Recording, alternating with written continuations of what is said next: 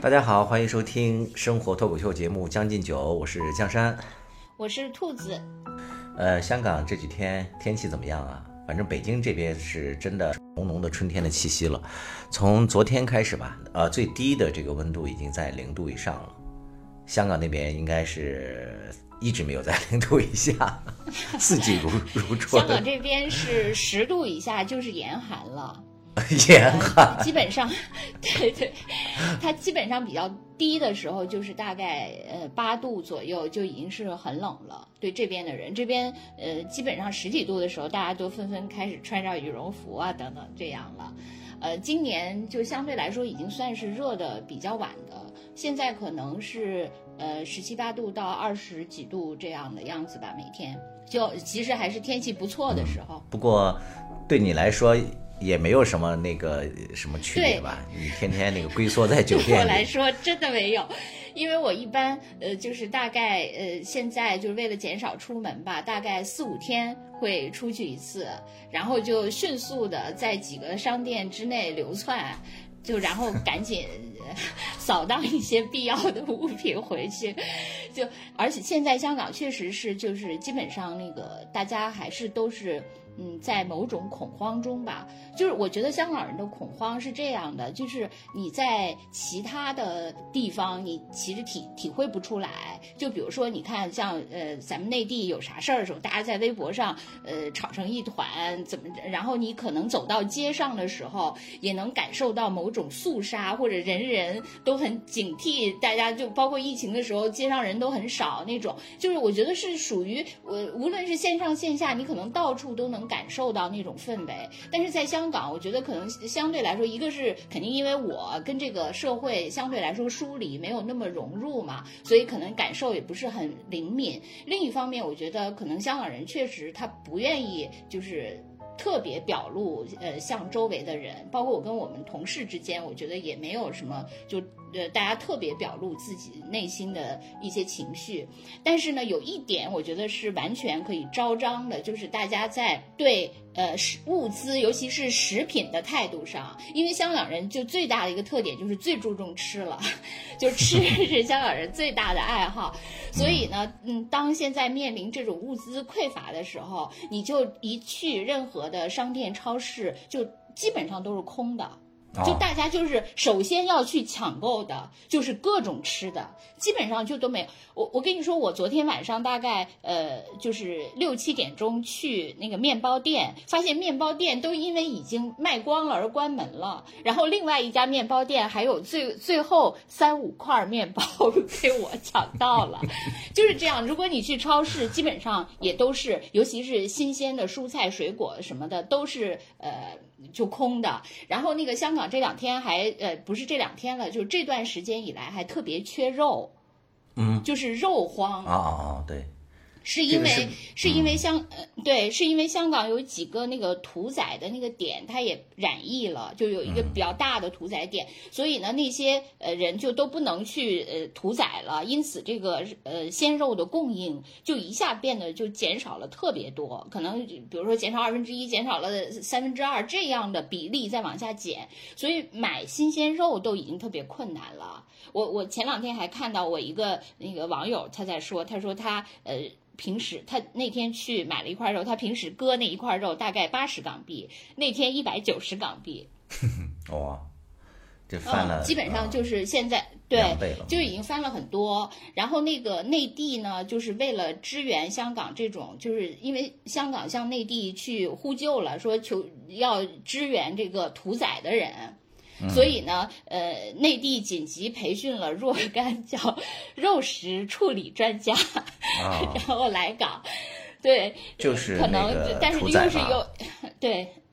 对，又是很繁琐，然后可能，呃，渐渐才能上岗。嗯，因为这个里面的沟通的那个顺序就有发生了一些那个问题吧，结果导致这些人至至今也不能进行这个肉类处理，所以这个肉现在也是一个特别那个大的问题。就是香港现在很多时候，那那天我看我一个朋友在那儿发那个朋友圈，就不但这个肉类处理专家就很难迅速到位，还有就是呃这边建了那个方舱医院嘛。嗯，就是说这边建方舱医院的话是内地支援建的，就中建国际建的嘛。说那个中建国际是七天就建成了一个方舱医院，可是这边呢五天这个方舱医院才住进去二百多人。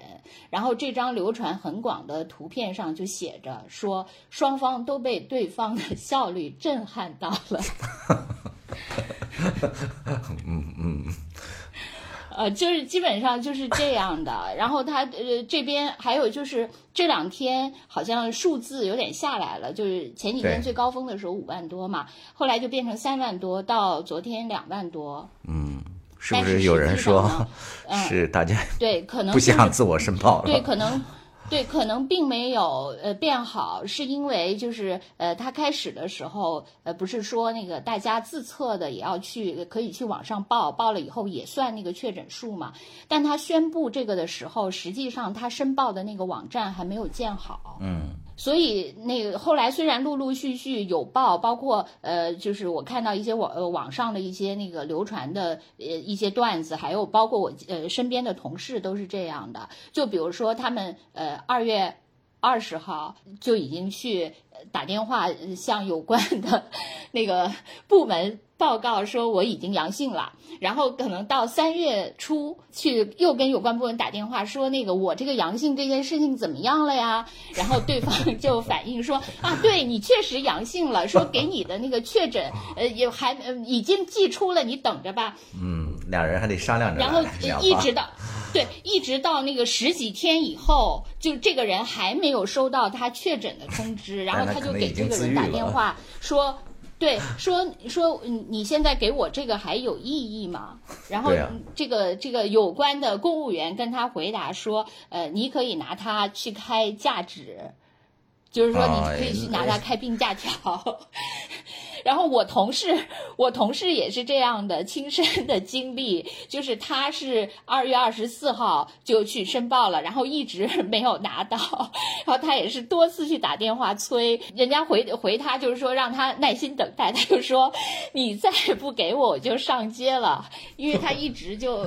因为这个他不能上街嘛，所以他。对，他就一直在说你再不给我，我就已经上街，但是也一样没有用。这个就就基于上述的种种，呃，就很多人可能也就放弃申报了，因为确实申报不申报呢，呃，在目前为止是没有太大差的，因为你即使是。对你，即使是的话，你其实现在因为一来多号召大家呃居家办公嘛，其实也没有去通勤的问题。另外呢，就是你即使是阳性了，呃，也没有对你相应的跟进的措施。就刚才说了，那个方舱医院的入住率现在由于那个很差嘛，也是管理方面的一些问题。然后而且呢，就是现在染疫的人太多了，几十万，所以呢，现在就算是他把这个疏通了，其实也。都嗯不够住的，呃，基本上又没有药，他也没有说指导你去呃，就是吃一些什么药啊，怎么样也没有。因此呢，呃，你是不是阳性，呃，是不是通知你是阳性也没有，就就对个人来说是没区别的，所以大家基本上就那个什么了。哎，为什么又变成香港抗疫专题了？这因为和大家所喜爱的女主播息息相关嘛，大家都非常关注你的这个抗疫进展。你没看咱们这个后台的留言，还有那个看不到的那个微信私信上，几乎我觉得百分之呃至少五十吧，都没有在讨论我们说的是什么内容，都是不停的在给那个兔子。那只能证明咱们说的太不好了，就像有的网友说的，你们就有咱们说的还可以，我准备暂时取关了。对，我就想说咱们说的还可以，因为有有人在那个留言威胁说，希望你们两个带着自己的脑子来思考问题，我暂时先取关了。然后，当然，这个网友也遭到了其他人的这个攻击，可见那个其他人还是，呃，有那么一两个、一两千万个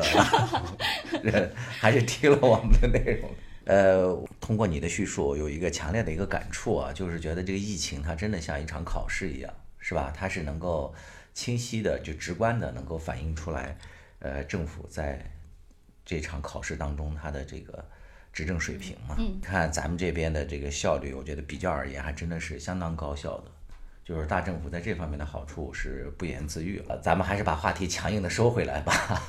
毕竟春天来了，万物复苏，又到了动物们繁殖的季节，山林的空气中到处都弥漫着荷尔蒙的气息。这段好像每次一到春天的时候都会被网友们拿出来说话，是吧？嗯。阳光照亮我的房间，春天温暖我的脸。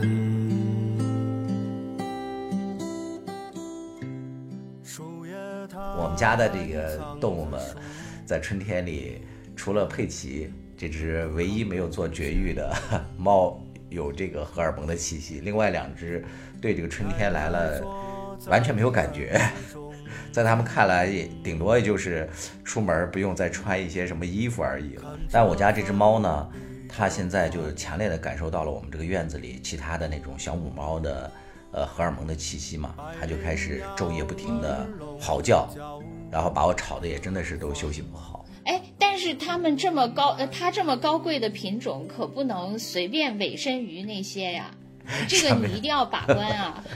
在在他眼里，他根本就没有什么那个，呃，同种族内根本就没有什么高低贵贱。我觉得他们所有的爱情都是平等的平等，是吧？对，真的是生而平等。而且吧，我跟你讲，现在这个市场，由于这个商人们就是不能说趁虚而入吧，就嗅到了这个气息，什么这个布偶猫啊，各种那个猫啊，它顶多也就一两年，它的价格还可以，然后迅速的就被打下去了。哦，现在又流行什么品种了？现在，呃，我我估计应该是那个什么西伯利亚森林猫吧，因为这个战争嘛，是是他们已经不允许出口了，对，所以这个品种应该现在成了比较珍贵的了，可能得走私才能搞出来。对，其实为什么我们就是这么突兀，就一下由疫情又变成了猫，又是春天等等，对实际上也是因为我们呃做一作为一个蹭热点的播客，嗯呃，但是实际上在这个过程中呢，我们也遭遇了好多艰辛，比如说触礁了上一期吧，虽然我们对虽然我蹭热点蹭到了也冰山，啊蹭到了冰点，差点沉了。对，就是上次就是反复的打磨这个呃，嗯。而且最可笑的是，我以为我是一个。就自我审查把关，呃，最严严格的人结果没想到，呃，上次这个这这段呃音频迟迟不过的几个雷都是我埋的，呃，其实嗯。呃，只是一说呃，相关部门吧，对这些话题，我们上次讨论的还是比较管理比较严格的啊，所以我和兔子就一商量说，哎呀，还是要回到我们的初心，那就是生活脱口秀，生活嘛，就是春天来了，该播种播种，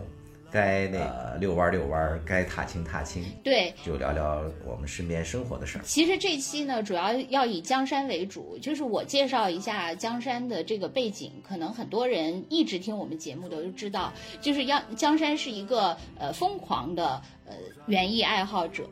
他原来呢，就是呃有一个呃，在一个高楼里住的时候，就在阳台上种满了各种蔬菜水果，之诸如此类。后来呢，他为了向他的梦想迈进，又买了一个一楼带院子的。房子，然后他在他们小区里呢建了一个唯一的极其醒目的超级大花房，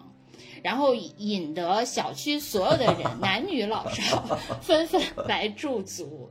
是他们小区绝对。我虽然我非常讨厌“亮丽的风景”这这这个词，但是放在江山的花房上真的是很贴切。然后之后呢？因为违建嘛，他的梦想 对对很亮丽没有，就是他追梦的步伐其实还是没没有有停停止歇。他呃，对，他又继续去买了一个有 真正院子的农家院儿，就是所以他今年一描述就开始了一个 脚踏实地的田园梦。我觉得你刚才这段讲述啊，就是都不用改，就简直可以上央视的《致富经》，直接就可以上。对，我觉哎得你没有致富，就是花钱精。其实致贫我们今天主要，我是樱花我致贫们今天主，要是所有钱都花完了。对，让让江山分享一下，就是怎么在一个都市里有一个花园的梦，就怎么一步步去实现。虽然说，我觉得他比起像我这样的。就彻底的属于呃叫什么五谷不分的这种，已经不知道是已经是十十级选手了。但是可能呢，他也是在呃摸索的过程中。我觉得如果大家有兴趣，可以一直呃跟着我们这个节目，就见证江山的小花园一步步变成大花园。嗯，就是一个不断的探索，不断的改革，然后不断的实践，怎么在这个都市的。钢筋水泥丛林当中建一个真正的自己的一个小花园吧，不论是阳台还是院子啊，就因地制宜，呃，搞一小片绿色的天地。其实大家对这个园艺的种植真的是可以因地制宜的。我就记得那个《舌尖上的中国》是第一季吧，当时有一个特别有名的一个名场面，就是北京朝阳这边有一个大叔。他在他们就那种老破旧的住宅嘛，他是在楼顶建了一个菜园儿，他那个楼顶大概是百十平米吧，他当时就铺了一层大概二三十厘米这么厚的那个土壤，然后他就又买了很多中药，然后把这中药的这个药渣呀什么的就掺到那个土里做了一些改良，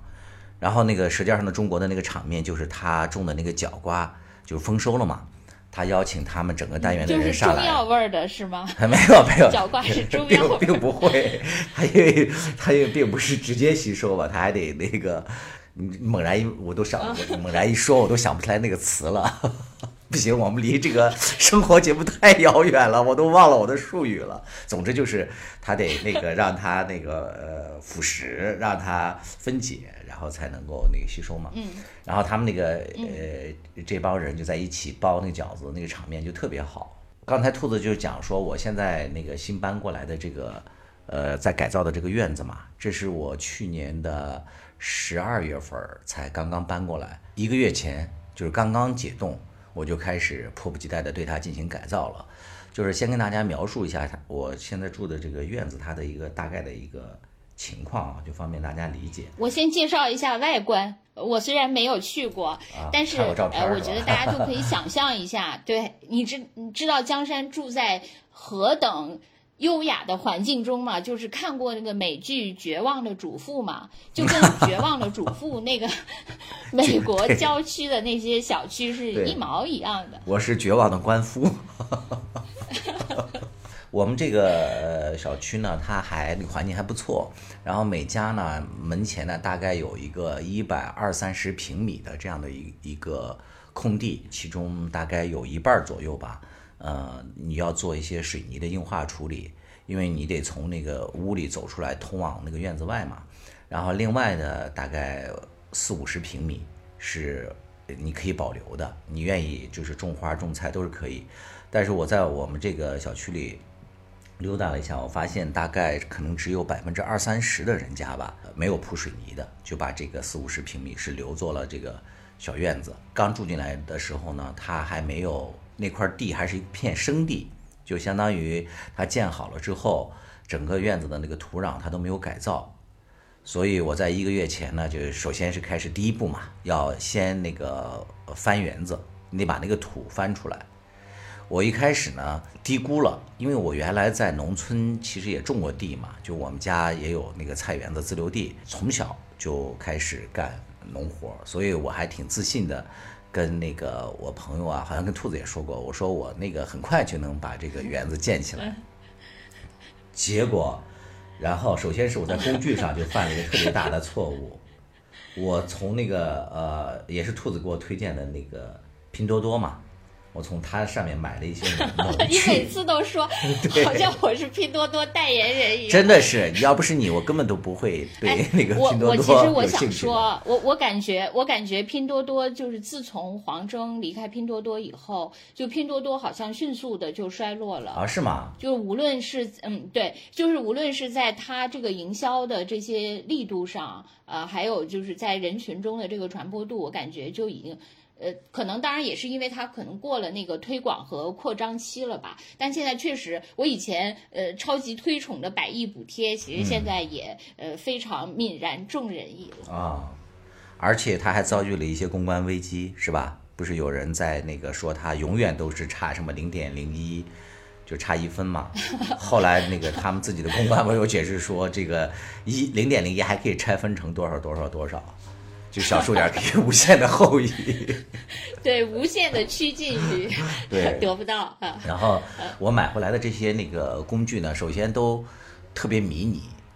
然后最后就导致了一个呃情况，因为它那个园子是片生地嘛，你再往下挖的时候，你每挖一锹，嗯、你得蹲坐到这个下面，然后仔细的把那里面的石块呀、瓦砾啊、碎砖啊全部捡出来，就扔到一边儿。哇，这个呃工作非常繁琐，就进展很缓慢。然后后来我统这跟你在计了一下，新疆的时候对完完全不一样新疆其实是熟地，对吧？对，因为我们那个地虽然也是你新开垦出来的嘛，就在荒原上开垦出来，但是我们住的那个地方呢，它是就我们在上期节目里也讲过，它是一条河，叫那个阿拉克别克河，它那个千百年来的一片那个冲刷的那种平原嘛，它那个有肥沃的腐土质、腐土腐殖质，你一锹挖下去全是黑油油的那个土，没有任何其他的那些什么碎砖呀、什么人类的这些痕迹嘛。所以你只要把那个开这个一锹挖下去都是城市的痕迹，对，是吧？是，然后后来我每挖下去之后呢，那些碎砖什么的就给我累得够呛。然后后来我从网上买的东西呢也比较小，比较迷你嘛。然后我们这个院子呢，它因为是半开放的，就是它那个院子是没有围墙的，它是用一些哦黄杨哦，黄杨啊，对嗯那种那个低密的低密度的那种黄杨围起来的嘛，它是挡不住那个、呃邻居还有来往遛弯儿的那些人的目光的。然后我在挖的过程当中呢，就是热情的邻居 还有那个这个路过的人都来和我后面的身影，对，和我热情的攀谈。然后我本来也算是有点儿那个社交恐惧嘛，然后我就尽量把那个身体背对着他们，但是呢，架不住他们特别热情，他们有些人就直接走进院子里来，然后就在我跟前就指挥我该怎么弄，你不觉得留给别人背影是更有吸引力的吗？反正最后就导致了我的这个 在外面聊天的时间。你这个绿茶 为什么是绿茶？哦，诱惑？就让人引人无限遐思嘛，看似拒绝，啊我这个实际 对我这个老年甜茶、苦茶、苦荞茶。然后后来就跟他们聊天时间太长了，最后我就改变了策略，然后我就趁没人的时候，就比如说呃夜晚的时候去挖，那时候人不就少了吗？但是夜晚呢感，觉你又像一个罪偷偷犯摸摸的一样，对夜晚在对在埋尸一样？最后我后来我统计了一下，我一天顶多也就能挖一平米，然后呢，呃，大概挖了可能呃还有二十天的时候，就有一个邻居跟我聊的就比较多了嘛，他就每天来问我的进展。后来他就开始嘲讽我说：“你这挖地的速度，说等你那个挖完了该秋播了。”他就认为我春天什么都种不上了。然后终于有一天呢，他就从他家里把他们家的那个十字镐，就是标准的那个十字镐头，大概可能有呃宽那个光光那个镐头吧，就有五六十，然后加上它的高度可能有一米左右嘛，就拿过来了。然后有了他那些专业的那个工具之后，我就迅速的在两天内就把那个剩下的活就干完了。然后我当时在干活的时候，我就在想到了我有一个同学嘛，我不是跟你那个讲过嘛，他是那个他本科是你们那个北大考古系的，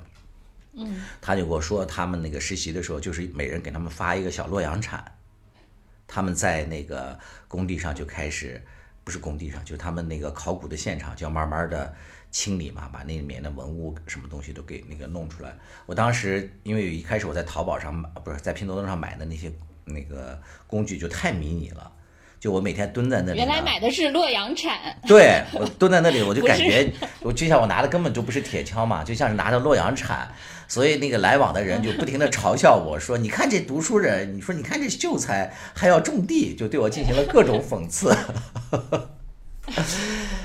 我在那个干的过程中，我的脑海里头就嗯不停的有一些想法嘛。我觉得第一个想法就是，我觉得就是以前咱们在节目里面说过的，我我对我的那个论论点，就关于网红李子柒，关于她的看法，我又有了深刻的见解。我觉得 她真的，我就笃笃信了我的观点，她绝对不可能是自己一个人在农村怎么生活的。不，你你因为人家也生活在呃河流冲刷的黑土地的平原上，可能是这样吧？不，你且你你且听我说，生地上吧？就算是我呃把这个地翻完了，我又到那个花市，因为北京有几个挺好的那个花市，我可以给大家那个推荐一下嘛。比如说像比较有名的，像那个朝阳这边的王四营，还有那个顺义那边的有一个花草批发市场，还有在那个丰台那边有一个叫盛芳花卉市场。就是爱热爱园艺的北京的网友，我觉得可以去这些地方。如果你们要批发一些花园类建材的，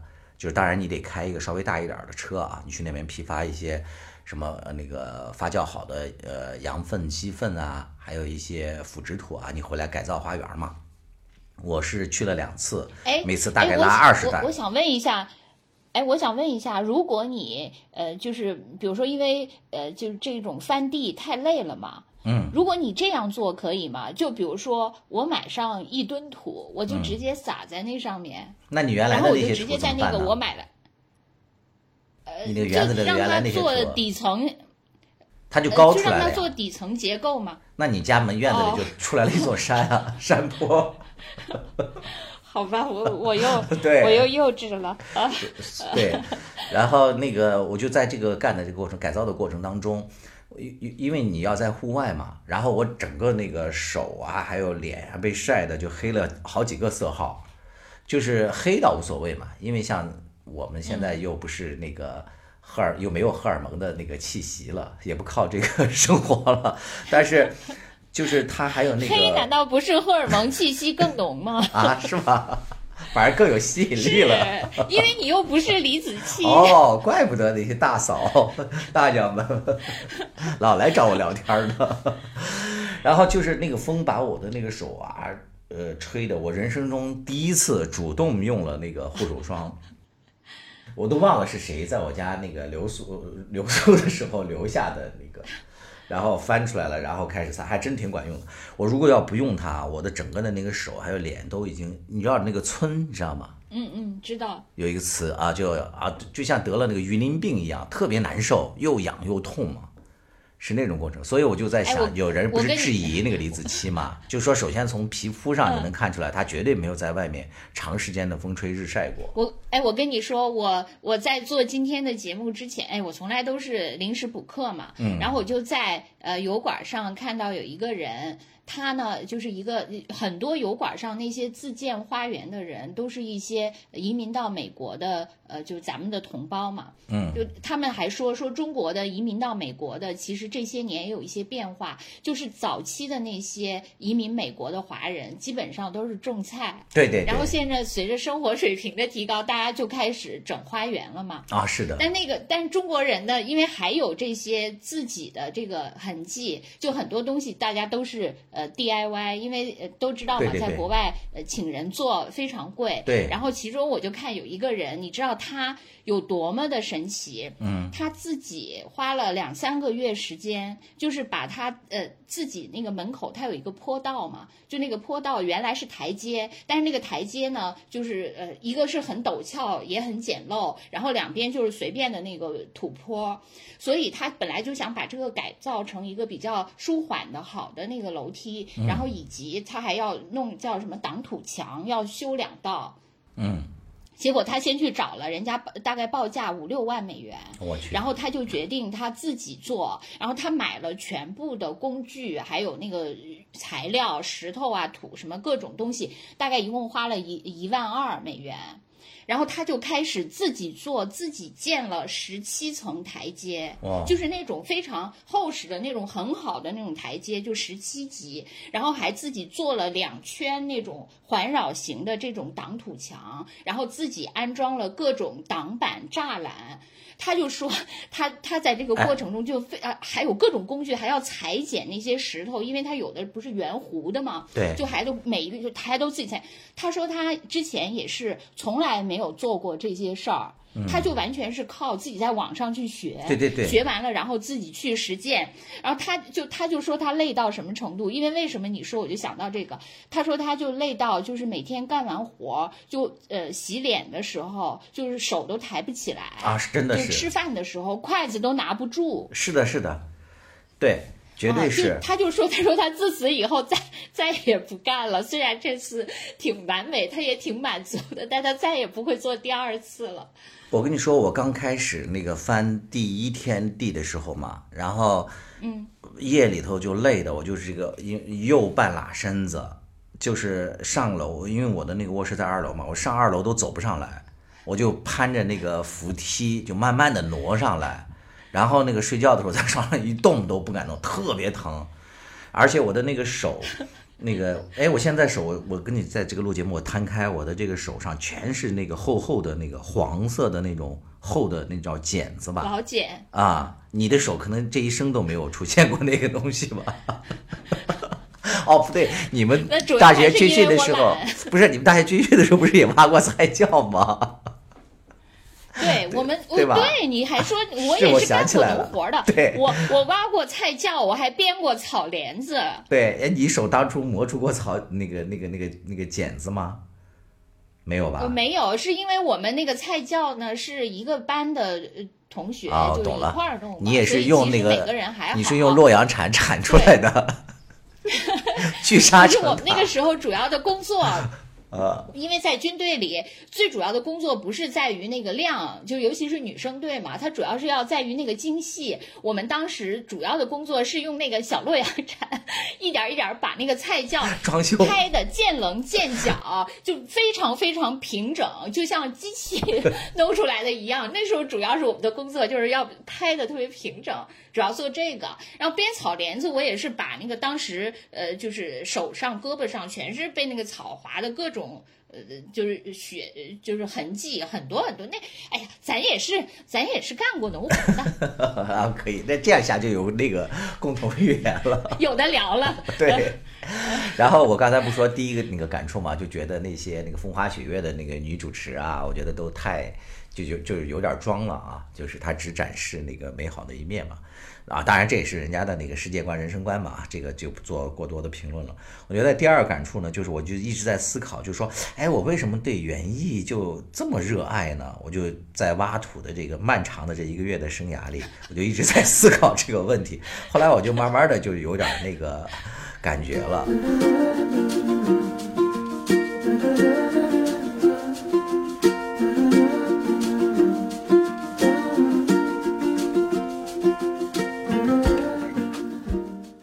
觉得在这个你的社会生活里啊，就是不论你工作呀，还有什么事情，你做很多事情的时候呢，你就难免要和人打交道，然后要和这个机构啊、资源呀，就发生这种千丝万缕的关系，就很多事情你都不可控。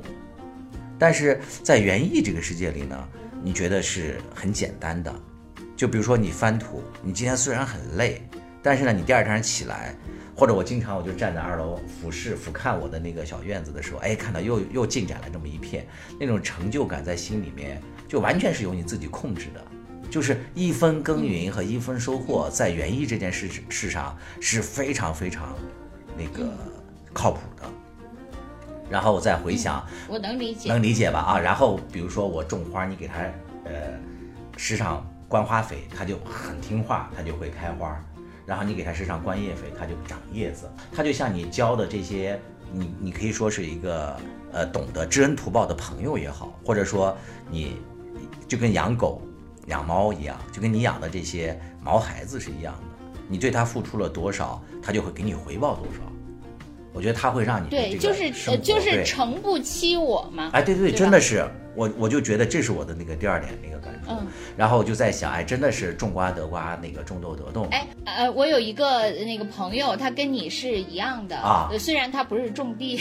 他呢是一个呃化学家，就他还是挺厉害的化学家，以至于都是呃当时那个咱们虽然不是国家级的，但是是呃省级的那种千人科学家。哦，知道，嗯。而且他是呃专门研究那个呃锂电池，就电池不是现在在就是还是一个挺热的领域嘛。他研究的那个电池是是可以弯曲的，嗯，因为你比如说你那个苹果手表，它不是呃很快就没电了，它其实续航能力不行。但是如果你呃是一个弯曲的电池，可以配合它那个形状，那个电池就可以比较长比较大嘛，它的续航能力就会比较强。他就是研究这种怎么把那个电电池我以为你说没电了，把那个电池拧一拧，电 和时间一样挤一挤总是有的啊。他是一个这么高深的科学家，可是我记得那次我们见面的时候，他就说，你你看他可以从事这么高精尖的行业，但是他说他特别怕管人，因为他呃以前曾经短暂的时候管过一点人，他觉得非常可怕，因为他觉得元素完全不可控。对。就他一个化学家，就什么都已经元素化了。他说这个元素太不可控了。就首先他对每一个元素的那个习性也不太知道，而且这个习性还都在变化当中。然后他迅速就败下阵来了。他那个回到他的那个元素周期表里继续搞他那一摊，尽管很难，在对一般人来说，啊，没法应对。对，我觉得很多人可能就是就是两点吧，就是说，呃，第一就是呃，它其实是可控的。这个可控就是指你只要付出了，就一定那个会有回报，它不会是因为呃它的那个变化多端，嗯，让你简直就无所适从。尤其像江山以前在我们单位是管就管人。是的领导，所以就更加有深有体会。是的。然后另一方面就是说，他会给你一种真的成就感嘛，就是就跟打游戏一样，他不停的给你升级嘛，是是吧？你是肉眼可见的那些快乐。对。其实我我我当时在那个翻地的时候，我还在思考那个问题，就是你原来不是也老问我嘛？你说你为什么不出山啊？还有包括我呃有些那个原来嗯。关系特别好的，不论是工作当中还是那个私交都非常好的嘛，一些那个大哥大姐，他们年龄比我大一些嘛，他们都现在，呃，已经面临退休了，他们都在纷纷的劝我说，你现在的年龄正是做事儿的好时候，你又有经验，然后这个行业也非常好嘛，说这个现在传媒，尤其是新媒体这个方向都是比较有机会的，说你真的应该赶紧那个付出。嗯，不要到我们现在这个年龄你后悔，然后甚至还有一些人上升到那个国家需要的层面跟我讲说，你看你像你这样，国家也培养了你们这么久，你现在却缩在家里那个那个养猫种那个什么的，说多对不起国家的培养什么这样跟我讲嘛。我其实嗯也在反思，就是因为之前我也跟你聊过嘛，就是我为什么会得那个比较重大的那次疾病，就是抑郁症嘛。我后来慢慢的也想清楚了这个事情，就是我觉得最大的一个逻辑就是 我不再相信一些东西了，这是最大的一个一个问题，就是我在那个反思我自己的呃前半生。你不再相信是国家培养了你？不不是就不再相信什么东西呢？是这样的，就是我的前半生一直我觉得就是我比较笃信的一些真理。就类似于，比如说你付出就会有回报，还有就是这个世界通过努力是可以改变的。这些事情，就是说在当时呃生病那个阶段是坍塌了的。你比如说，我原来还是比较自信的，因为其实我父母他们把我们带到，就是或者说我们降生在祖国最偏远的这个这个角落里。我不是也给你看过地图嘛，就是那个鸡尾巴尖儿上，就是最偏远的地方了。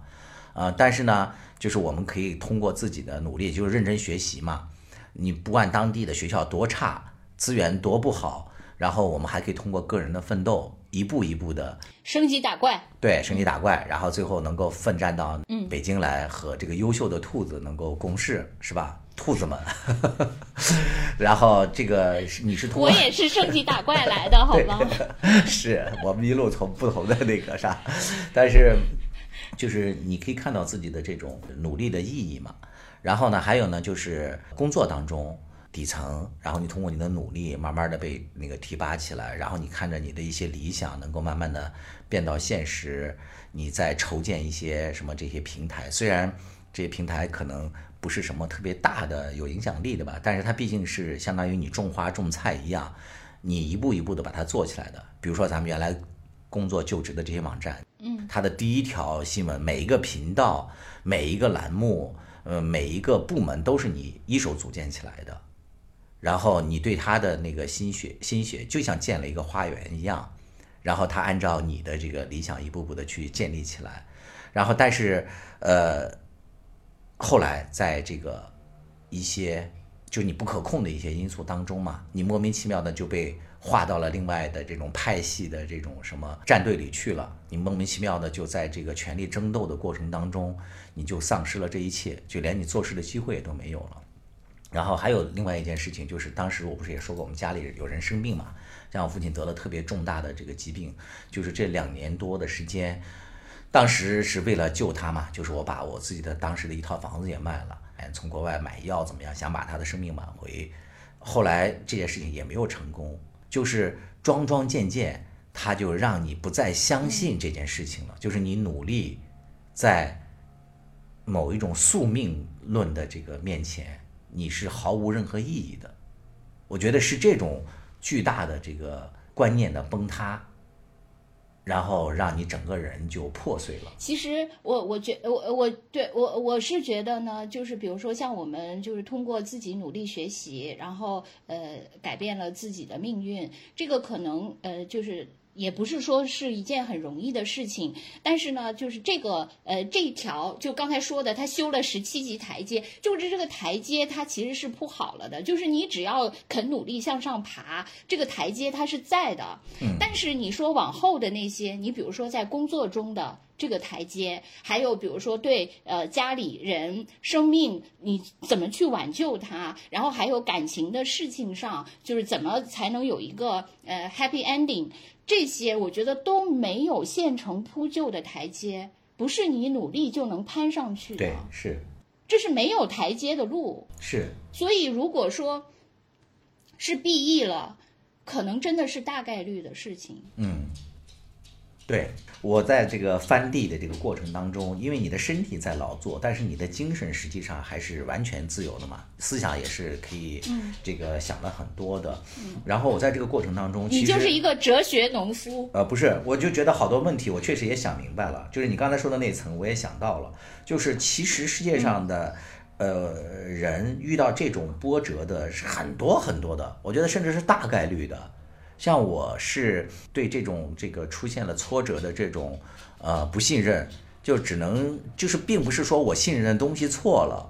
而是我太脆了。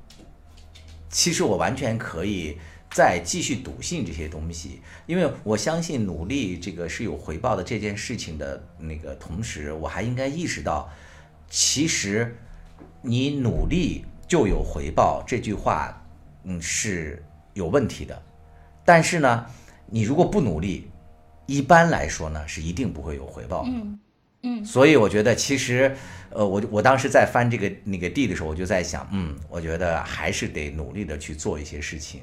可能就跟那个咱们还是得翻地。对，还是得翻地。你不翻地的时候，你你更没有机会种瓜什么种那个种豆嘛。所以我就又又释然了很多。嗯。我 就是说，虽然吧，呃，我跟你呃也一样，也是靠那个升级打怪，就是呃从学校走到了工作中，靠个人奋斗。但是我觉得我对待对，但是我觉得我对待工作跟你呃完全不是一个态度。嗯，就是我没有想过呃我的。呃，付出会有回报，就在工作中，我真的从来没有想过这一点。就对我来说，就是工作就是一种任务。对，真的是这样。就是你比如说，就咱们那期聊规划的时候，你不是说过一次吗？你说，比如说咱们某期那个什么规划，如果有结果，你就特别意外。你说什么？我们写的这个东西竟然是 真有用的。对呀，我因为我就是本着他，我我不是因为就是怕那个结果不好，因此自己先安慰自己，先预想了一个很坏的结果，怕那个自己失望，不是这样，我真的压根儿就没有对他抱希望，因为这对我来说就是个任务，我根本不管他就是最后实现了没实现。就包括你说，就是很多事情，就是呃呃，包括后来做规划，原来我也做过呃频道啊，什么内容这些东西也都做过，我也是就是一步步看着它呃稍微变好，或者是怎么样有一点成就，但是我好像从来对他们没有感情，嗯，就是我没有那种就是大家呃一起什么一手一脚一砖一瓦把这个东西建起来的。那那种那种感慨，我好像从来都没有。我一路上都是怀着一种完成任务的心情，所以我就是我很难融入到那个工作中，包括也不太能融入到一个公司的文化当中去，因为我始终就把它当成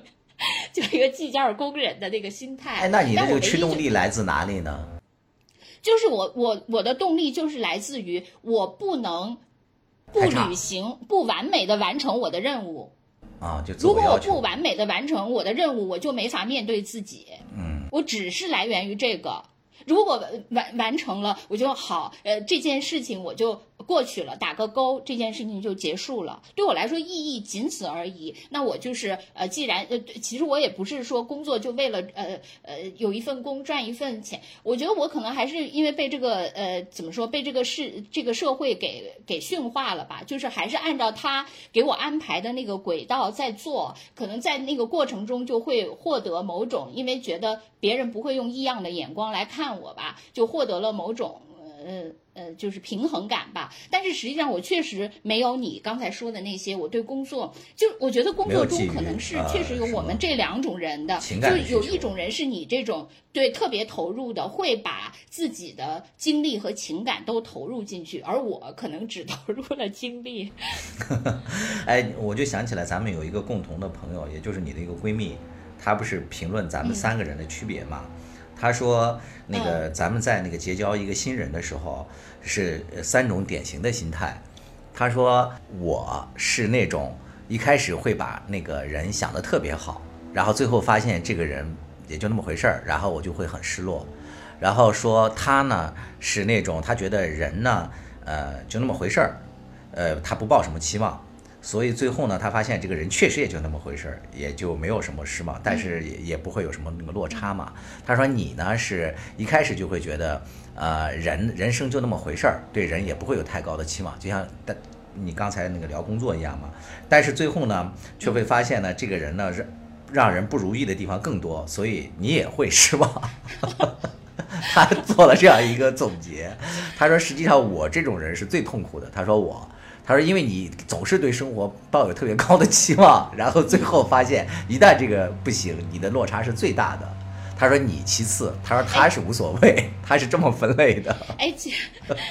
因为我就是失望加更失望，对是吧？我是你你是希望变失望，他是一直失他是望一直失望，就对，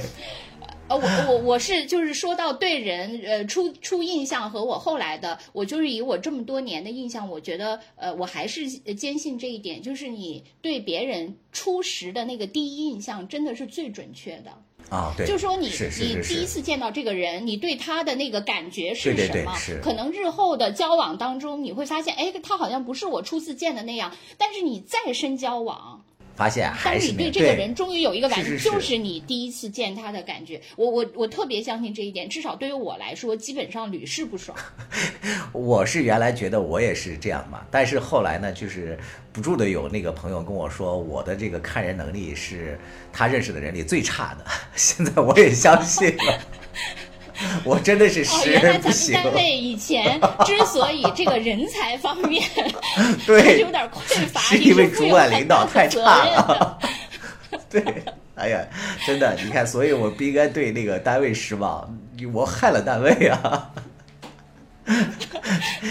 你看，咱们这个节目又变成了我的那个，咱必须得哦回到花园的话题，是是是从职场再走回来。我先跟那个大家说，就是为什么要翻地呢？就是因为它那个植物呢，它往往都是要扎根的嘛。你如果那个地你不把它翻下去，它那个植物的根是那个扎不下去的，它就吸收不了那个营养嘛。所以 这个第一步是最那个基础的工作，而且那个那个从普遍意义上来讲，往往是那个地翻得越深，对你未来种植东西呢，其实就越就越有利。但是呢，由于咱们家里都没有那个挖掘机，对吧？你也就只能 在那个人工的情况下，顶多能挖个四十公分左右吧。真的，挖掘机这个词好像就是莫名喜感一样。对，特别有喜感。然后像我的这片地，我就挖了大概是四十公分左右，就两铁锹下去嘛，嗯，也就有有这么深。但是如果有些花友或者说有些这个园艺爱好者，你要在院子里栽月季，栽这种灌木啊，就是这种东西的话，我觉得你至少是得挖个六七十公分下去。你要是追求那种，比如说兔子，咱俩早就研究过的那些什么，你要种什么蓝色阴雨啊，种什么那个瑞典夫人啊，种这些园艺品种的话，你得把那个土挖得更深一些，这样有利于它的根系扩展。另外，那个土翻完了之后呢，它那个土壤，由于我们都是这种在建筑用地嘛，它这个土都是不太有营养的，都是生土，需要改造，所以呢，你需要买一些这个土，对它进行。这个呃改造，其实这个改造呢，往往我们买的呢，就有一些比较有名的，像那个大汉的那个草炭土，大概一升一一一袋儿吧，是二百升左右，很沉啊，就是呃大概一百八十块钱左右，批发的话，然后买上像我这个四十平米的这个小院子，大概买个四五包吧，那个倒进去和原来的土掺一下。然后它肥力还不够嘛，因为草炭土它只是改造它的那个土壤结构，肥力不够的话呢，你再买上一些这个羊粪或者是鸡粪，呃，当然那个更好的是那个蚯蚓粪啊，但是那个很贵，嗯，呃，我觉得可以在后期你追肥的时候使用，前期呢就用我刚才说的那个，你你后期追加一些蚯蚓在上面不就行了吗？啊，也可以，有些人真的，我跟你讲，我在网上看，有些人他就是。那个一是去捉一些蚯蚓扔到自己家的那个那个园子里 捉一些，对，但是这些它到底有效无效，就是也没法证明嘛。有些人还说那个蚯蚓它还吃那个菜根儿，所以也那个不一定好。所以呢，哎，我家啊，就是我是在网上就是买的那个蚯蚓叫那个蚯蚓粪的制造机，嗯嗯，呃，一个两层的盒子，你把那个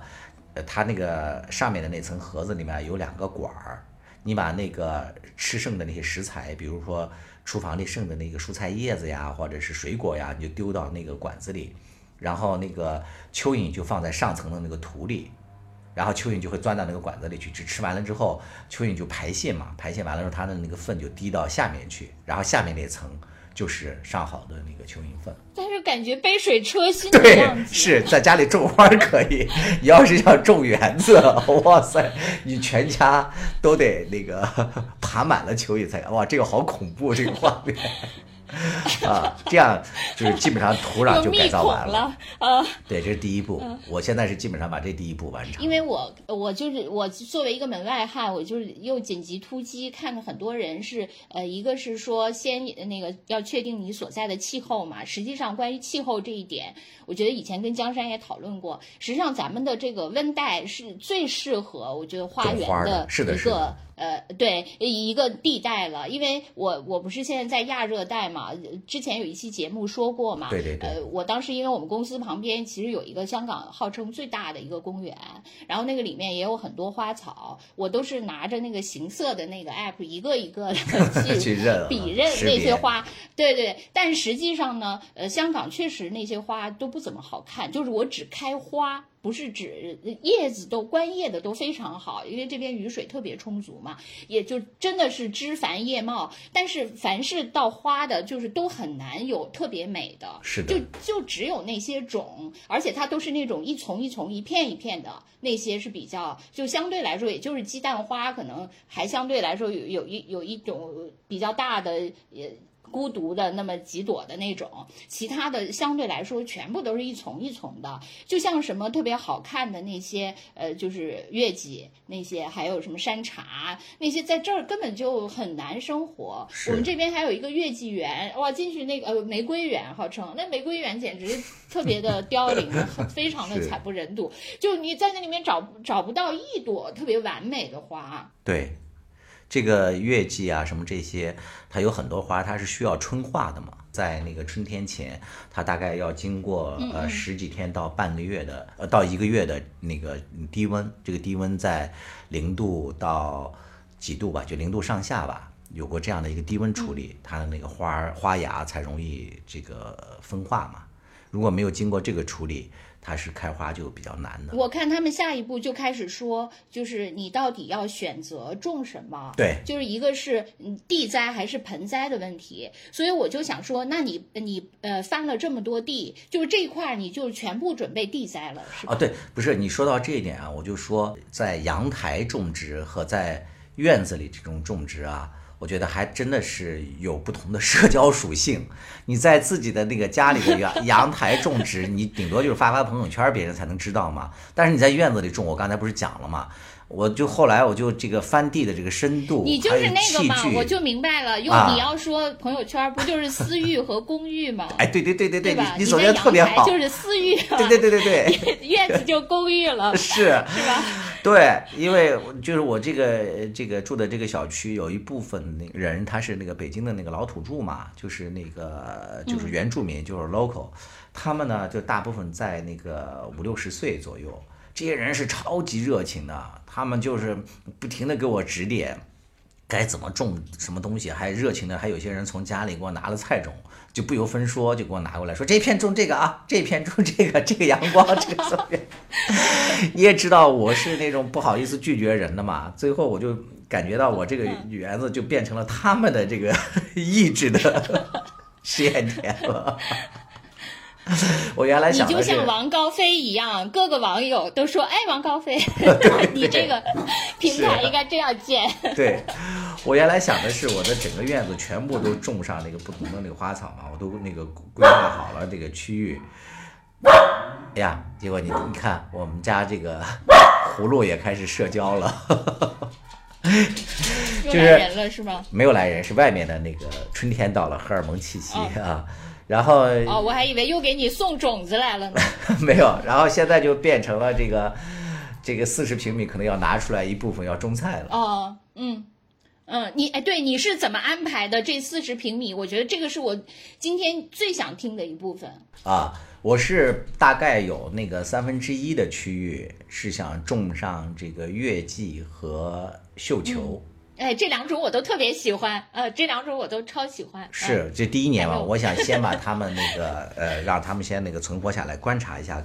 如果可以的话，我就明年春天就大面积的种上那个呃不同品种。嗯，我我现在是已经先种了那个六六种那个月季的那个品种，就咱俩都商量过的那些，我就先已经把它但品种。我不知道是哪些呀。啊，品种有那个瑞典夫人、蓝色阴郁，还有什么灵芝妖精？啊，对，我觉得说起选月季这个，我真的觉得特别的迷乱，因为呃，我其实跟你们的小区邻居是一样的嘛，又把你的园子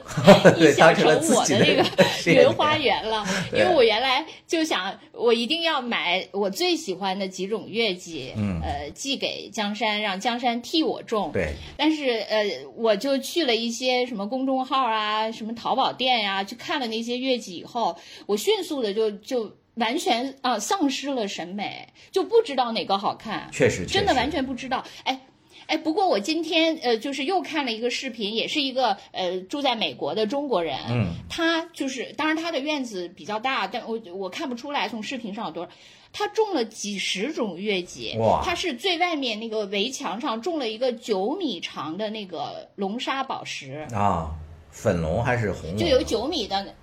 粉色的。应该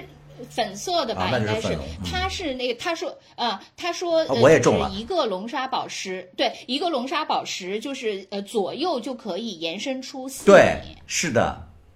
所以特别长，所以所以呢，对他种了三棵就是九九十米，哇，九十米对，然后他那个院。呃，我跟你说，我给你描述一下它是怎么，就是它首先有一面就是超大的这个龙沙宝石的这个院外墙嘛，嗯，然后里面就是无数种各种各样的月季，它的这个月季就是有的是地栽的。然后有的是那个，它有种种了好多叫棒棒糖啊，对，我知知道棒棒糖就是底下根，然根儿出根儿，后上面一然后上面是一个对对对，上面一个球那样的，它它就是有地栽的，有一堆一一堆那个月季，还有一堆棒棒糖，然后还有一堆是盆栽的月季，它这些都错落的放着，它还提醒大家就是呃，你摆这个盆栽这些就是一定不能摆的特别整齐，就是要上上下下前前后后这样的参差的，就会特别好看。哇，真的哎，回头我把那个视频发给你，好的它好多好多的月季，直到咱们开始录的时候，我还没有看完，完了太多了。兔子，我又要换房子了，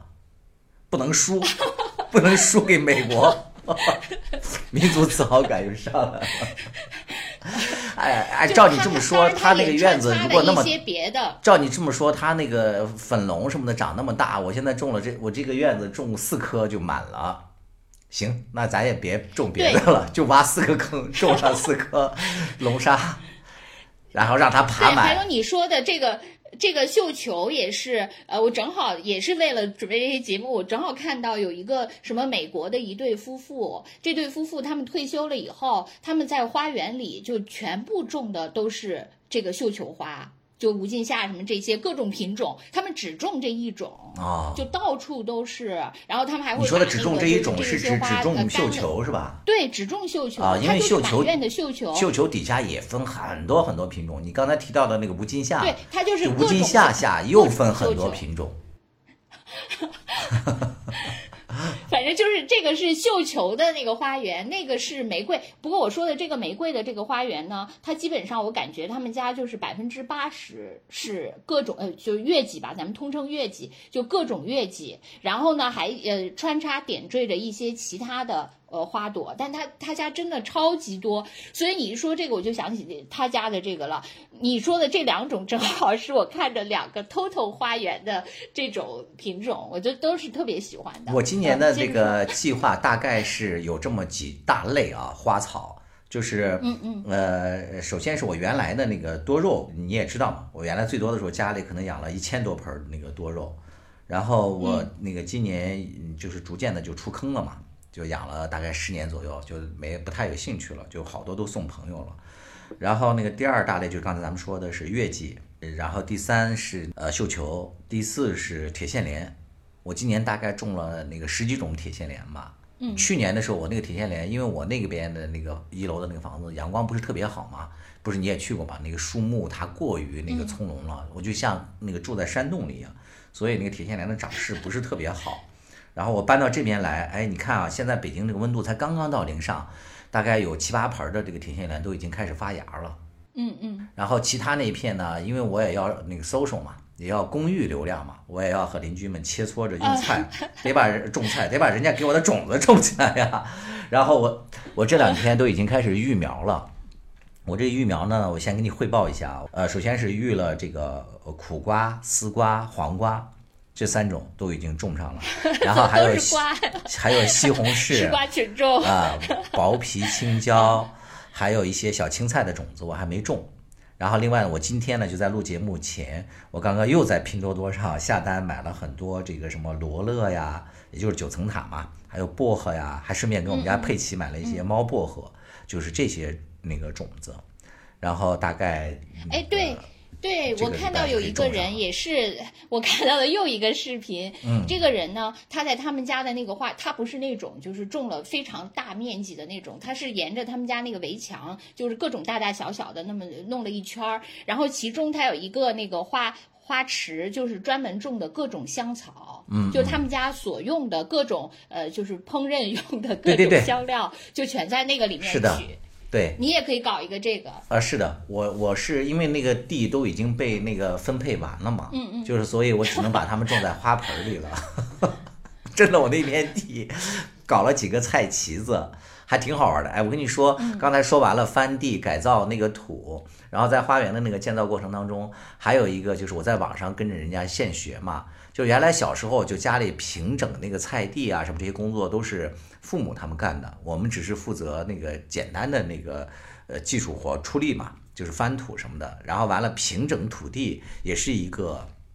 嗯技术活。我在网上学啊，就比如说你要买那个钉耙，就像猪八戒那种钉耙一样，你要不停的揉地，把那个碎石、碎砖、碎那个树枝什么的都给揉掉。完了之后呢，你还要用那个钉耙翻过来，用它平整的那面把那个土推平，因为这个涉及到你将来浇水嘛。如果这个土不平的话，它那个水就会到处嗯，流，然后还有哪边高哪边低，这都是有讲究的。然后只要把这个拢完了之后呢，你要把那个土分成菜畦，就这一块儿你要种什么，有不同的菜畦子。然后那个菜畦子呢，打那个菜畦子也挺好玩的。呃，我跟他们网上学的，就是拿两根那个筷子拴一根绳，然后从那头就是地的南头和北头，你拉一根笔直的线，然后把那个土培上去，培上去之后你要把它踩实，然后呢再嗯添一层土，再踩实，然后呢再沿那根绳用那个铁锹或者是洛阳铲，你把它嗯齐齐的那个切下去，这就是一个菜畦嘛，就出来了。哎，非常有意思，干这个，对你绝对可以干，这个我可以干。是，然后我大概 我也是挖过菜窖的人，对，大概弄了六个那个菜畦嘛，然后已经被那个不同的邻居已经给我规划好了。但是我现在出现的一个在公寓流量就是这样，跟咱们做节目一样，你要持一个相同的观点，就一定会遭遇到掉粉的那个情况。然后我那个菜畦那个弄好了之后，然后那些来教我的邻居们，他们纷纷告诉我了各种那个种法。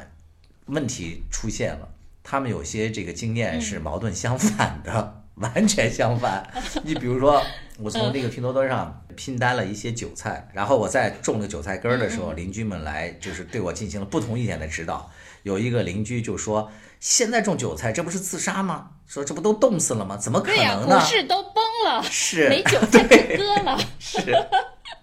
然后种韭菜，对我就只好收起来了。然后那个邻居走了，另外一个邻居来了，就说。”怎么还不种这韭菜呀？冬天都可以种。我说，哎，有一个邻居说现在种会冻死。他说，你听他的，他懂什么呀？你知道吗？就这些矛盾特别相左，所以我最后就在想到底种还是不种呢？然后我一个那个天秤座上升了。我觉得你可以并购，你可以把他们的院子都并购了，不能让他们在你这儿。你你说你们在我这儿，我我也要并购，我在你们的那些院子里展开各种那个农田试验。不是，我一个天秤座上升了，你应该知道我的那个答案。我就把这个韭菜分成了几份儿，一份儿是种了一半儿，另外一份儿是种在花盆里端进了屋里，还有一半晾在那里。这样，当下一个那个邻居来指点我的时候，我说对对对，没种，你看。然后那个说怎么还不种？我说来来，对对对，你看已经种了。哎呀，真的是。哪有什么田园生活呀？你这个长袖善舞的，不是长袖善舞，明明其实你看，你看我是长袖善舞，实际上我是被这些人际关系给 哎呀，这种我就觉得应该脸皮厚一点，你管要你管，应该这样。你你分众弄得很好嘛，是不是？对，为不同的用户提供精准的服务。对，但是这样实际上是不吸粉的，就像咱们做节目一样，你看，真正的那个死忠粉都是你的粉儿。我一个司仪，一个忠实粉都没有。什么野生窦文涛？野生啊！接着说，哎呀，说哪儿了？这这个这一到公寓流量，就不知道怎么对菜的那个，哎，但是你这个院子目前是不能种树的，是吧？呃，也可以种树，就是它那个你树不能过高，因为是这样，就是因为它旁边有一些园林景观。它已经种好了，嗯嗯，然后如果你这个种特别高大的树，会超过它的嘛，然后会影响整个小区的。他不会管理你，但是他会来建议，他会跟你说，哎，希望你不要种如如果说 呃，就是又不想太高，那个我建议你可以种的几种，一种是玉兰，嗯，还有一种是桂花，嗯，哎对，哎桂花在北京这些都可以种到花盆里。还有一种是是是呃，还有一种是橄榄，嗯，橄榄树。啊，这些都可以种在花盆里，就是你冬天的时候还可以搬到屋里来。哦，哎，这三种是不能在外面过冬的，是吗？呃，那个呃是玉兰是。玉兰肯定可以吗？对，然后另外两个不行，肯定不行。对，是。因为那个桂花据说长得特别慢。是，但是像那个桂花、茶花这些在北方也不太好养。是的，是的，是的。然后我现在的这个院子里，我已经种了一棵那个呃杏树，就比较小的。我觉得到时候可以看看杏花嘛，已经种了一棵在角落里啊，已经种上了。目前的花园的进展吧，基本上就是到这儿，就是翻土翻完了，就是最艰苦的工作。然后那个地平整完了，土壤也改造了，种子已经埋好了。然后我们的网友们就是有经验的，也可以来像我的邻居一样我们，指导一下我。就是还觉得还适适合种点什么，也可以提点那个建议啊。就是比较好种、好养活、性价比比较高，然后你们又有这个真实经验的，可不敢那个随便张口就来啊。然后这一误导我，是吧？对，而且你们就即使是提的都矛盾的，按照江山这种灌水大师的水平，也一定都会 给你们实现的。网上的我不在意，网上我脸皮可厚了，只要不会当面和我那个社交，我都不在意。哎，对我我知道你还有，你不是说你还有几个露台吗？啊，对，是。其实我觉得露台对于网友来说可能更有借鉴意义，对对对对因为呃，在国内目前有院子的还是少嘛。嗯就露台你是准备怎么分配的？你有几个？准备怎么啊安排？它这个我这个房子，它北边有一个很长的一个露台，大概得有二十米左右吧。嗯这个露台是朝阳的，这个呢，哦，对我刚才说那个花草，我忘了说我的一大那个流派，就是我养了大概二三十盆那个沙漠玫瑰，那个其实在那个深圳，在你们那边它是会长得很好的，因为它喜阳嘛，呃，这些品种也都不一样。这这一溜我准备放这个和那个多肉类植物嘛，残存的这些多肉类植物，然后另外那个铁线莲什么，它也比较喜阳嘛，我也准备把它放在这边。还有一个呃，大概嗯不大的一个朝阳的一个呃四五平米吧，我算一下啊，哦不止四五平米，十平米左右的一个朝南的一个露台。我准备把这个露台就是呃放一个那个餐桌或者是那个茶桌，可以在这里喝茶吃饭。然后那这个涉及到就是它会太晒嘛，呃，我就打算把那个爬藤类的呃种到这个花盆里，搬到这上面来。就葡萄架了。对对对对对，是是种啊，是种嗯葡萄呢，还是种什么其他的？我还没有完全想好。然后另外还有一个朝北的呃一个露台，这个露台就比较小，大概也就是三四平米吧。这个朝北的这个露台呢，我准备把我的那个球兰，哎，我又忘了少说一大类，就是我其实我要养球兰是最多的，我现在大概有四五十种球兰了，对，越说越多。这个我打算把这个球兰啊，到时候就吊在这个北边的露台上。我以后就会，我说我觉得嗯逐渐的把我的花儿都拍出来啊，因为咱们现在这个节目，因为逐渐的朝身不由己的就朝咱们的本来的这个工作去了嘛，朝新闻时事啊、热点解读啊去了，就把我们的初心都忘了，我们的生活脱口秀没有生活了。对，不，中国人的生活就是吃瓜嘛。其实我们也是吃瓜，对对对不过就是我还种了羊角蜜吃线上瓜。我种了羊角蜜，刚才说瓜的时候，你吃过羊角蜜吗？啊我吃过，啊，我超爱吃羊角蜜。对我，我我不是种我买了羊角蜜种子。到时候和大家，我我觉得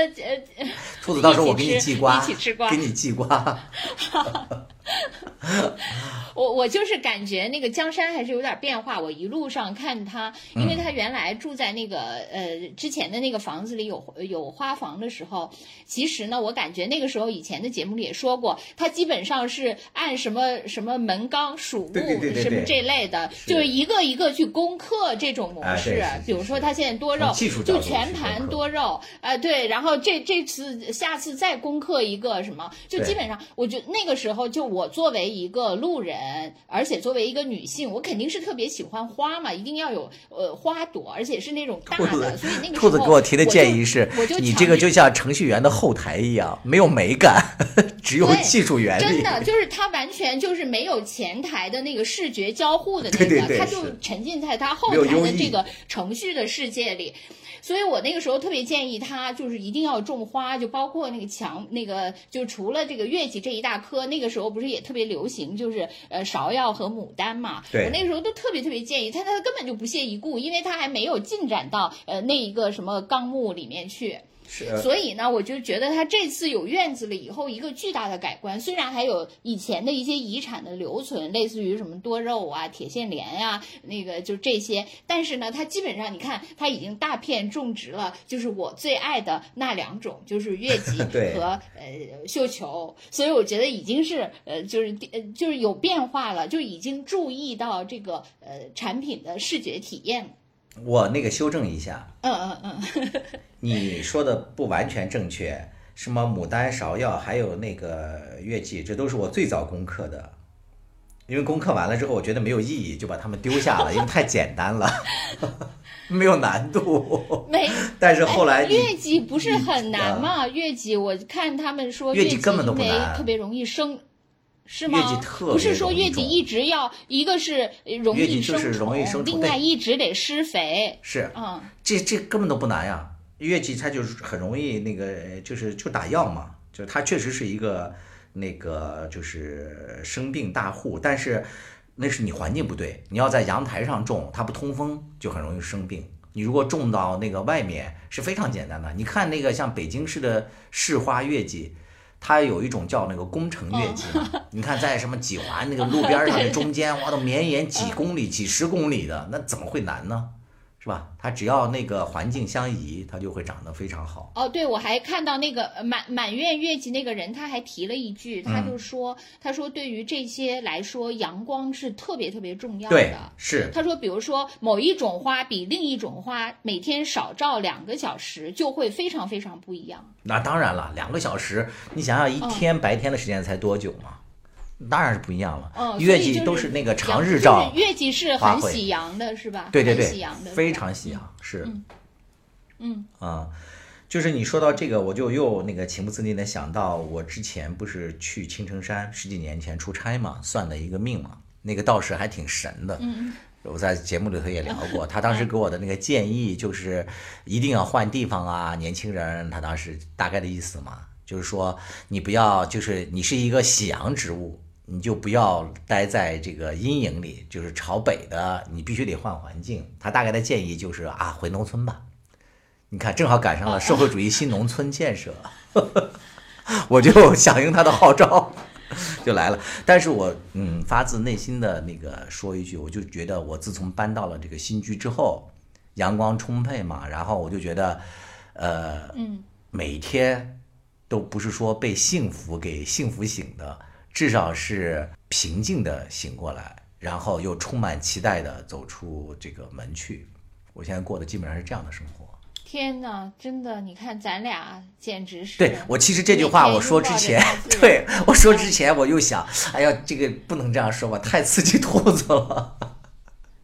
不过没关系，因为我本来就很宅嘛，确实也没什么。然后我从小就生活在钢筋水泥里，呃，其实就是通过呃今天、昨天和今天的突击对园艺的学习，我更加是呃望而却步了。因为我也曾经想过，就是一旦比如说这边呃解禁了，我不用再住酒店了，回到自己的家，我要不要也搞搞呢？但是我后来还是放弃了。我觉得真的太辛苦了。就我我我觉得我可能，我觉得很多人是像我一样的，就是之所以就不敢触碰。呃，园艺这个领域，就是觉得它里面可能需要的那个环节有点过多，对，是就你既需要。呃考考虑。对，就是你需需要考虑家庭的就放在什么位置，嗯然后那个还要考虑什么防水，对然后还要选择品种、土壤，是是是然后浇浇灌等等等等各种环节，还有施肥等等，其实是你不可能呃，就是完全把它扔在角落里，从来都不管对它毕那竟还是个生命就是不太可能。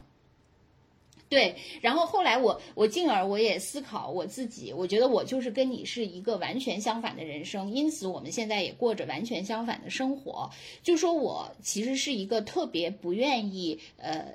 就是亲力亲为到现实中去自己有血有肉的去感知的，就是虽然人家说那样才是真香，但是因为我既怕麻烦又怕被伤害，我觉得我在很多事情上都是那样。比如说，呃，我的呃，就是我这么喜欢看耽美小说，嗯，其实是因为我觉得我的一切对什么感情的那些幻想，就都可以在小说里得以完美的实现。虽然说它可能不如那个现实中来的这么呃真实和强烈，但是它确实是一个相对来说比较安全又多样。呃，又丰富的这么一个这么一种方式，嗯，然后呢，我就觉得我平时打游戏 也是这样，我我现在比如说我也挺想有一个自己的花园的，但是呢，我我在就是现实生活中把这个梦想就寄托在了江山的花园上，然后从我自己来说呢，我就一直在打梦幻花园这个游戏。对，总而言之，而且你有好几个梦幻花园。嘛？你你当年把我带进坑去过，然后你说你玩好几个花园，不是说一个。是啊，我就玩，就是有几个是室内装修的，有几个是室外装修。分类好细。对我就是在这些都呃，就是满足了我各种欲望，又没有受到伤害，实际上也没付出什么。而江山就是不但呃建了花园，还养了好多小动物。其实我觉得你跟。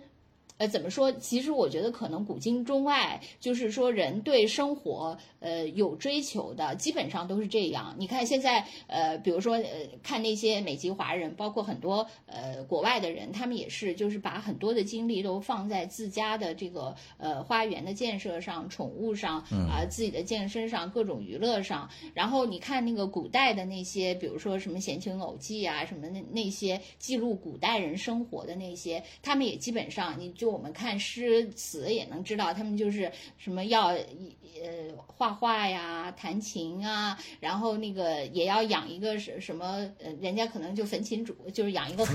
鹤这一类的，就更没煮别煮，就是养养，呃对，就是要要这些嘛。然后还当然也有一些呃那个花花草草的那些设置嘛，就基本上都是这些生活中就是呃很就是多元的这些配置。但是这些我一概没有，全部都在虚拟世界、元宇宙中实现了。然后你则是在现实宇宙中，因为你还有另外一个呃大的，就是你养了一堆小动物嘛，是吧？对，回头也可以聊聊他们的故事，我觉得也挺有意思的。都来源不同，但是命运都很相似嘛。然后我们几个就在这个命运的安排下相遇了，然后就跟那那个花花草草一样嘛，也都是缘分嘛。哎，对我我。我我问你一个现实问题，就是养花和养动物这些投入都大吗？就是从精力到金钱，就是哪就是大概都是要投入哪些？就是哪哪个投入精力更多，投入金钱更多？这些就是一个从比较实际的层面来说一下。对，你说你，我觉得这是一个好问题。就是虽然说穷有穷的养法嘛，呃，富有富的养法，呃，但是呢。我觉得还是需要有一定的那个投入。你比如说像养花，有些人他就不愿意买那个呃好的植料，我们就植料其实就是花土嘛。呃，但是这个带来的结果就是你要养把花养得非常好，其实也是比较难的。除非你有特别丰富的经验，你自己会改造土，就像你刚才说的那个那个国外的朋友，他自己建那个那个改造那个楼梯，是吧？你要有那能力，你可以，但是大部分人，我觉得，嗯，不具备这个能力的话，还是要花一些钱。那养养动物呢？我觉得更多的是，他对你精力上，我觉得可能是要求高一些，因为他花钱方面不会太多嘛。就是定期打打针吃药，然后 定期打打针吃，它不是主要首先是猫粮狗粮对，就是我我主要是对对对，再买一些品质不错的这个 猫粮狗粮。然后我觉得更大的是在精力上，你比如说呃像遛狗是吧，你就需要花一些时间。现在我这两只狗在我这儿，因为那个狗比较大嘛，我们还有那个有一只杜宾，一百多斤。我每次怕那个出去两只狗一起牵的话，会把那个别人吓到，所以我都是分开遛它俩。那这样的话，我一天遛狗的时间，我统计过，一天就要一个半小时。但是这个时间我基本上会听一些那个播客啊，或者是一些呃文章嘛。我觉得这个时间倒没怎么能浪费。我觉得其实还有很那个重要的一点，它对你的精力的牵扯不只是时间，还有在精神方面，因为那个狗啊，还有猫，它不会讲话。有时候他身体不舒服啊，或怎么样啊，他会很消耗你的心神，你就会那个呃揣摩猜测他呃再怎么样。嗯，我觉得可能跟我的性格，就刚才说随和性的，就是过于讨好别人有关系。我觉得我的那个严重发展到什么程度？我觉得我家狗它高不高兴，我都会影响到我的情绪，它不高兴甚至都会影响到我。我特别想让他们满意，你看我都病态到这种程度了。啊，真的 就没有自己了吗？我觉得也不好，也需要修正。回头可以单聊。哎，你觉得你会，你你对人这方面是不是已经逐渐脱敏？哎，对人逐渐脱敏了，真的。我觉得人很多人，我是感觉你对人对对对，我觉得很多很多，就是我不喜欢的人，我现在都纷纷拉黑啊，或者就删除掉了。我觉得他们人生中的这些缺憾呀，还有一些不如意啊，不应该由我来负责嘛。我现在是想明白这个事儿了。所以不由自主的就来找我倒那个好多那个垃圾的那些朋友，我觉得是对等的吧。因为有很多那些朋友之前的话，你也知道嘛，我在原来单位的那个外号不是叫那个村长嘛。所谓的村长就是整个村子里的这些人的那个情绪啊、家里的问题啊，我要照单全收，哎呀，而且要替他们去解决嘛。所以这个可能就延续下来了。很多人现在就即使不是那个同事关系了，还依然把我按照原来的那种角色来要求嘛。但是我现在就想开了，如果他不接受我的这些情绪的人，我就都不要。江山同学，我就想说啊，你你就是你，虽然说对有些人已经呃拉黑了或者不管了，但是呢，你还是希望我像呃对村长一样对你，你希望承包我的事情，比如说我在北京的事情，你就说，哎，你为什么不来找我呀？对，那是因为我那我刚才说了一个前提嘛，那是因为你对我也很好啊。我是咱俩有一点特别相似，就是但凡别人对我们好，我们就试图去加倍奉还。你说是不是？至少加倍奉还，不要这么说。至少不想那个那个亏欠别人，咱俩都有这种那个问题，所以咱们两个就互相那个欠的那个情感债就越来越多。然后我对你好了一分，你要还我两分四分，就平方。最后咱们两个现在都觉得，哎，欠了对方特别大的。人生债、情感债。对，其实我我们以我们现在还好嘛，我们现在因为是线上录音。以前我在北京的时候，我是每次去江山他们家录，然后每次江山都要给我呃各种东西让我带回来，然后我就得想，哎呀，那我也得给江山各种东西啊。其实那都是我们俩最后就已经无以为继了，都不知道送因为因为那个其实就是因为我特别喜欢那个手做一些东西嘛，那段时间也比较那个清闲，我就经常会手工。那不是原来还录过节目嘛，那个做一些咸。咸菜啊，或者什么那些东西，手工做的，其实根本都没有什么价值，也不值钱。所以我就做完了之后，因为我一个人也吃不完，我就特别想跟人分享，所以我就强行让兔子拿走。结果兔子把这个视作了是一种负担，然后每次又要回报我什么，最后我们两个就在这种虚假的友情当中 不堪重负。最后我终于，以至于我们这个节目差点就要流产了，就离开北京了。对，无以为继，只好奔逃了，走了。哎，笑死了！所以我们还是需要那个适当的那个啥，就跟那个有些国家现在它不是那个运行不下去了，它要宣布破产嘛，说我要重来，对吧？咱俩也需要重建。对，就是你也要跟那个那些朋友说，我将用我对那些不友好的朋友将用卢布来偿还。对。可能是需要一个过程吧，对我们需要那个爆发一次那些一些冲突或者是什么样，才能探知对方的底线，见到真实的对方，我们的友谊才会更加的地久天长。对。以后我们还会继续分享江山的这个花园的进展。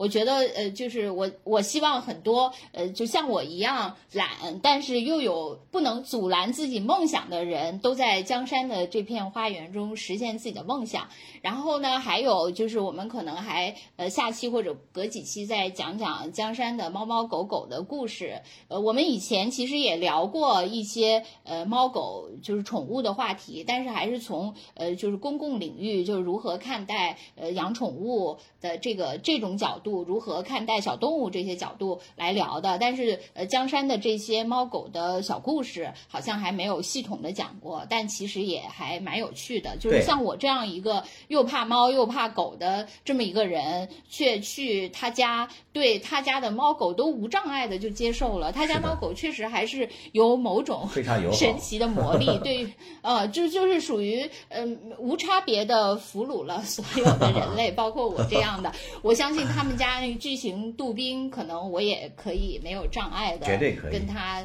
呃相处。嗯，绝对可以。所以我们以后还是呃更加真的要偏生活化、接地气，做一些这些。当然这期呃播出以后，我们也看看大家反应。如果大家还是喜欢我们继续网上吃瓜，我们呃线下吃瓜，网上吃瓜以后就交替出现吧。是吧？呃，小孩子才做选择，成年人是都要。我们也可以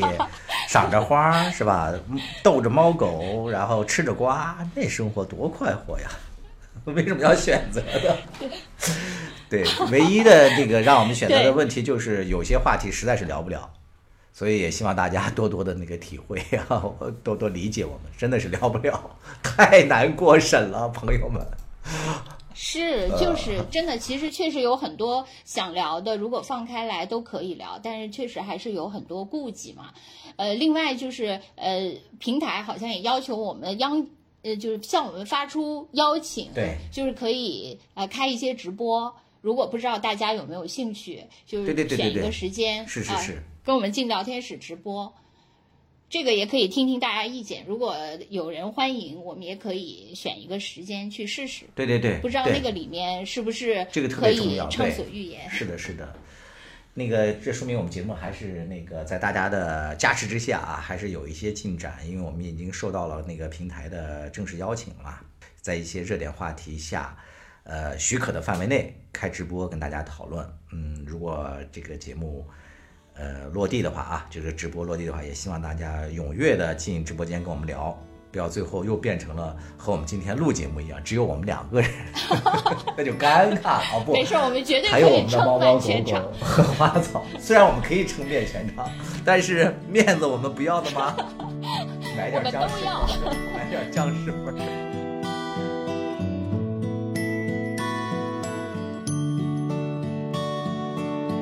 又回到春末的五月，凌晨的集市。